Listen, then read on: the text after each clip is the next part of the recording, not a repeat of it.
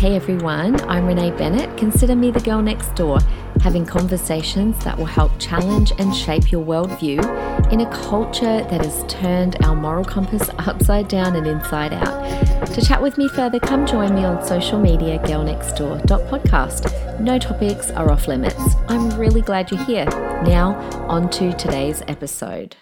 Hi, guys. Welcome to episode 101. It is Friday, Parenthood Friday. Um, sorry that we had no episode last week for those that follow Fridays. You would have gone along and gone, Where's the episode? Um, as you might have known if you listened to uh, Wednesday, this week's episode, my big, beautiful, Groodle girl, Callie, passed away suddenly, traumatically. She was only two and a half. So, I was so sad. Literally, I can't even talk about it now or I'll cry. For those of you that are dog lovers, you know what I mean. And um, I think the episode before that, on the Friday before, she had barged into the room where I record this and was breathing into the microphone and I was laughing. So I will miss her so much. anyway, on to today's parenthood episode. Last week for our 100th episode, guys, we um, we had um, a friend of mine, Victoria Beatty from the Beach People, who helped me launch the podcast 18 months ago at uh, actually at Youth Alive in January of last year. So go along and have a look at that. And to celebrate, I have also now launched on YouTube. Um, when I do like Zoom calls, etc., I'll be recording them so you get to see the visual, but normally it's just the audio because apparently a lot of people like listening to podcasts on YouTube. So, anyway, me, I don't do that. I like Apple Podcasts. But um, for those of you that like YouTube, there you go. Uh, so, today we are going to look at the two greatest social skills that I think we can teach our kids. Now, there are a gazillion different social skills, um, but we're going to talk about two that I have found have helped our children immensely as they go through life. So, kids with these social skills turn into teenagers and young adults who thrive in any situation that you put them in. You know, something I observe about a lot of parents is they seem to accept character traits and behaviors from their children, kind of just putting it down to, oh, that's just them, that's just their personality. I remember years and years and years ago when my kids were little, I was at the birthday party for another child, and one of the other young boys, he was doing something naughty. He was doing something he shouldn't have been. I can't remember what it was, but what I remember clearly was his mum stood by watching the whole thing, never intervened, never said anything. And then I'll never forget, she goes, Gosh, my kid is weird. And she kind of distanced herself from him as if she had nothing to do with him and could do nothing about his behavior. And I just remember thinking, that is so foreign to me. Like, that's your child. If you think your child's weird or doing something weird, help them, teach them, shape them. so, our job as parents, of course, it is to love our children unconditionally. And believe you me, I know I've got three of them and they can have some quirks. Um, but, you know, it's also our job as parents to help shape their characters and their personalities because things that we find loving and beautiful about them, people out in the world maybe will not find that so endearing. So we want to equip them from be, for being out in the big, wide world. And it starts when they're very small.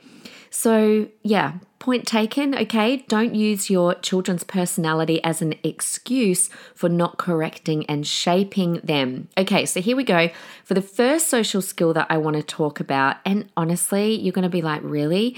It's one of the most basic and yet powerful skills our kids can possess.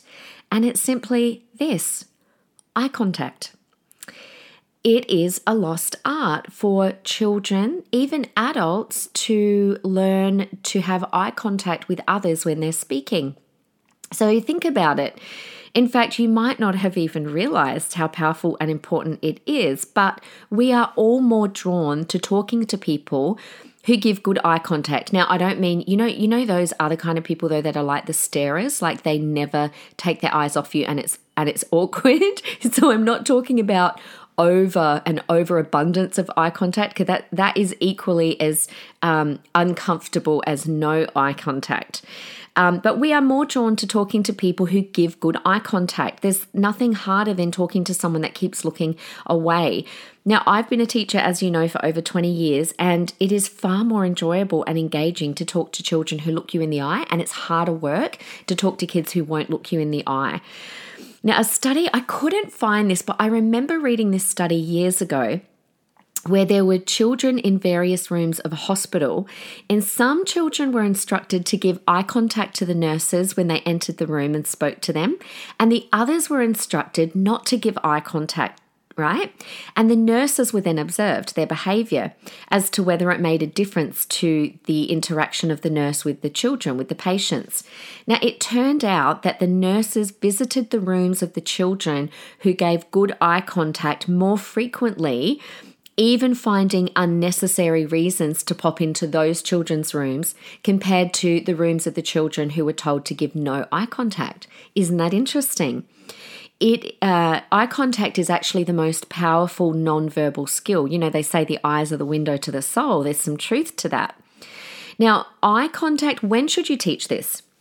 Now, this can be taught at the same time as basic manners. So um, you can start anywhere kind of from 15 months to two years. And the easiest way, it's really, it's not hard to teach it. You've just got to be aware of it. But firstly, model it yourself. Okay. So I know what it's like when you get busy and your kids are trying to talk and you're in the middle of doing something on your phone or whatever. Put your phone down.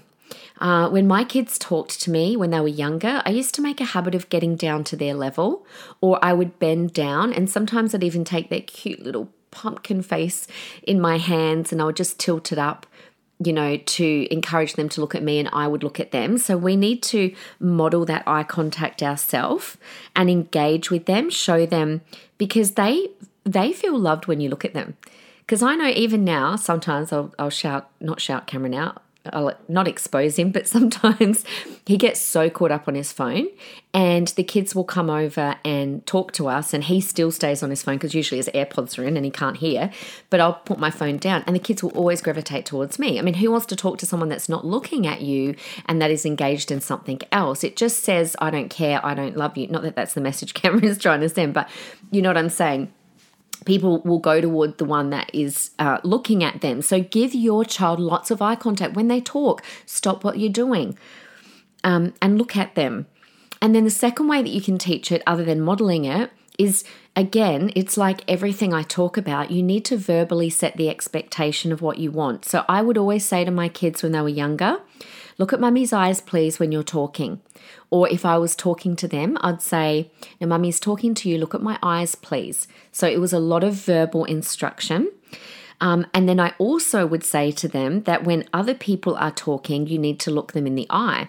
So, you know, if someone came, a friend came to the house or Nana or whoever, and Nana would say hello, I would actually teach them and say, look Nana in the eye and say hello to Nana. So, the way, um, yeah, so basically we have to tell them what it is that we're expecting. So tell them, you know, when so and so looks you in the eye, uh, talks to you, look them in the eye. So shyness is not an excuse. I know a lot of parents, um, if I say hello to their child and their child doesn't look at me and doesn't say hello, um, a lot of parents will just excuse it and go, oh, they're a little bit shy. Never do that. Never do that. That shyness is not an excuse for rudeness no personality trait is an excuse for, for rudeness. So all three of my kids were quite shy. All three of them. I had to actively teach this to all three. Um, and I had to, you know, kind of help them to push through their shyness. So I know we've got this beautiful family um, in our world, and they've got um, two young children. And I just, I, I remember saying to the mum, oh my gosh, you remind me of me 20 years ago when my kids, or 15 years ago when my kids were little. And it turns out she uses a lot of these principles as well. But it's the same thing. If I say hello to her children, um, and they don't stop and look at me and say hello, she always stops and corrects them. You don't want to embarrass them, by the way. You don't want to correct them in such a way that you're embarrassing them. But when they're really little, you just need to, you know, keep helping them to know what to do. Okay, so that's my first social skill is eye contact, and that will see them in good stead even when they're teenagers, um, when they become young adults, they're going for job interviews, they're working with people. Um, having good eye contact is a great skill. The second social skill that will set your kids in good stead is this the ability to hold a good conversation. Have you ever talked to children who literally look at you and then give you nothing back? Like you ask them a question, or they give one word answers, or they just don't know how to hold a conversation. So, from a really young age, people would always compliment us on how how good our kids were, how well behaved our kids were. And one reason that I don't think they probably realized was firstly, they were good at giving eye contact, which, like I said, was taught because they weren't naturally like it. But the second reason was they did have a really good ability to hold a conversation. Now, believe me, this is another area that we had to actively teach. And most children, you have to actively teach this. They will often chat well amongst each other, but they become a lot more shy when it comes to talking to adults. So, with conversation, we need to set expectations that change with their age, okay? And we need to set an expectation from when they're very young. This conversation ability to hold a conversation begins when they're very young. So I would say probably by the time that they can they can talk or even say a few words, you can start to teach the art of conversation. So let me tell you what I expected at different ages. So when they were very young, so say maybe like, I don't know, two and a half, three on up to say five, I expected that if someone said hello, that they gave eye contact and said hello back. Okay, that's just like basics when they're very young. Now, I can't remember exactly the ages here, but roughly by the time they're like four or five, going to kindy, probably, I would say, um, I would expect that if someone said hello, how are you? Then we would expect a little more than just a hello. By then, I would expect them to say, Oh, hello, I'm good, thank you. Okay, so I would expect them to answer a question. And if they were asked any other questions, we expected them always to answer. And we always tried to encourage them. And I'll tell you in a minute how to do this. But we tried to encourage them to give more than one word answers. Because I'm telling you, have you seen a four year old at kindy chatting with their kindy teachers? They've got a lot to say. They, they can talk really well by then. So it's a really good age to start teaching them.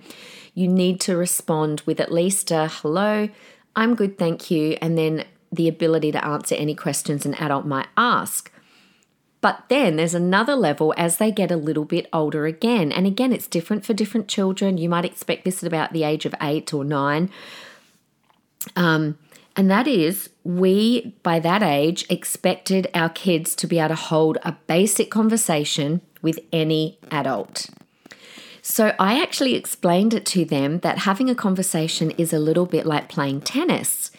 And the conversation should be like a ball that goes backwards and forwards. And I would say to my kids, you know, if someone asks something of you and then you just stand there and you don't answer, they've they've hit the ball to you and the ball's just kind of like rolling around at your feet. You've got to hit it back. And that's what a conversation is like. It's like a ball going backwards and forwards. So that really helps them to understand what a conversation should look like. So what do I mean by a basic conversation? Well, we now expected not just a hello and not just a I'm good, thank you, but now we expected them to throw the ball back by asking the other person a question. So usually it would go like this Hello, I'm good, thank you. How are you? Okay, so that's what I mean by having a conversation where you now expect it to go backwards and forwards between them and the other person. So we expected um, not one word answers, also. That was the other thing that we talked about. So, we expect them to be able to ask questions and answer questions to keep a conversation going. Now, this can be really nerve wracking and intimidating for a child, okay? So, let me tell you the key on how to teach conversation. And you can teach whatever you're expecting, whatever level. This is what you do, and that is use role play. I use role play all the time, right from when my kids were really little. And from my memory, most of the role playing happened in the car. so when we're on our way somewhere. So when they're very little, I would say, you know, when Nana says hello today, I expect you to say hello, Nana. And if she says, How are you? you say, I'm good, thank you, Nana. That's when they're quite quite little. But then as they got older, I would role play how to have a longer conversation. So I would pretend to be someone else, someone that they knew, and we would practice having a long conversation. I would teach them how to ask questions and how to be interested in someone else. I would teach them things like, you know, think about what are the things that Nana might be interested in? Well, you could ask her a question about that. If you know that Nana's interested in, you know, her vegetable garden, then ask her about that. So I would teach them how to be interested in other people, how to look for things that other people um, would like to talk about. And it is a really powerful tool. And if your kids have that ability to have a proper, full blown conversation at the age of like 9, 10, 11, honestly, it blows people away because it's really rare.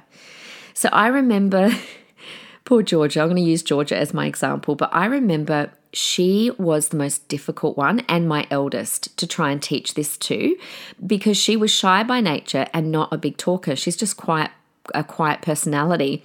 And I'd been role modeling with her for quite a while. And one day we're driving in the car, and my dad called to wish her a happy birthday.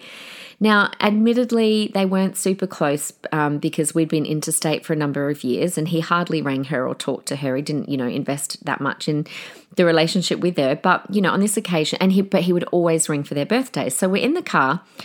Honestly, it was the most awkward conversation I have ever heard. I felt so sorry for my dad.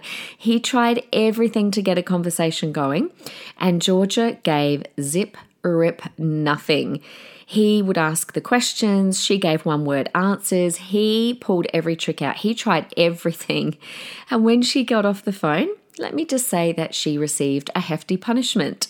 There was no excuse. You know, we'd gone over it and over it, we'd practiced. She didn't even try. And I basically just said to her, that was really rude. You made that really difficult for him. You know, Pa, my parents are divorced, so it's really lovely of Pa that he tries by himself as, as a male to ring you for your birthday, and you made that awkward and uncomfortable. Um, and it was selfish and it was unacceptable. And uh, let's just say that she she learned her lesson. I think that stuck in her memory because um, you know, we did have to punish her for that because it was something we'd been actively teaching. And that's the final thing about both of these social skills. There does there does need to be, you know, if you're correcting them and they're not responding, then there does need to be a punishment when they don't exercise it. Now that might seem harsh, but if they're not doing what you ask, which is for their good, by the way, and is an essential life skill that you're teaching them, then there does need to be a consequence. I think I remember saying to you guys, I might have said this story once before, but I remember, and I know that I've got some girls from this church that listen to me. So, hey, shout out Planetshakers girls.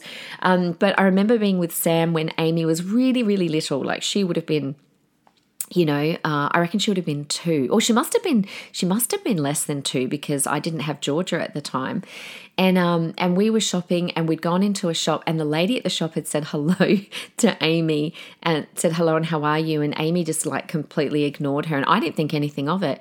Anyway, next minute we walked out the shop. Sam took her around the corner and bent down and she, she gave her a little punishment. And I remember being shocked, thinking, "Oh my gosh, that's harsh. That's so tough." But I remember her saying to her, "That was very rude." The lady said hello and asked you how you were. Mummy's taught you you need to say hello. And I will never forget that. I will never forget that because I thought, you know what? What an amazing skill to help your children with. And so that's probably why, to me, to this day, eye contact is something that I knew was important. And I'm really glad that, um, that I've taken that stance. And I hope you do too. So, um, there you go that's kind of it. We've stuck to our 20 minutes today. So they're the two your I always like setting you guys homework. How are you going with first time obedience? I still get people messaging me about that. If you don't know what I'm talking about, probably the very core, basic, must have, must listen podcasts are the first three that I did on first time obedience because everything else stems out of that. So, um, how are you going with that? I hope you're doing well. Um, but your homework for this week is to focus on no matter what age your children are, um, age appropriate eye contact and age appropriate conversations. There you go. Guys, I think you are amazing, amazing for listening. Thank you for sharing the podcast too. I know so many of you do. If you could continue to do that, um, that's super helpful. Send it along to all your mum and dad friends. Anyway, until then, I wish you the most wonderful week, and I will be back next Wednesday for our normal Girl Next Door podcast. I'll see you then. Bye.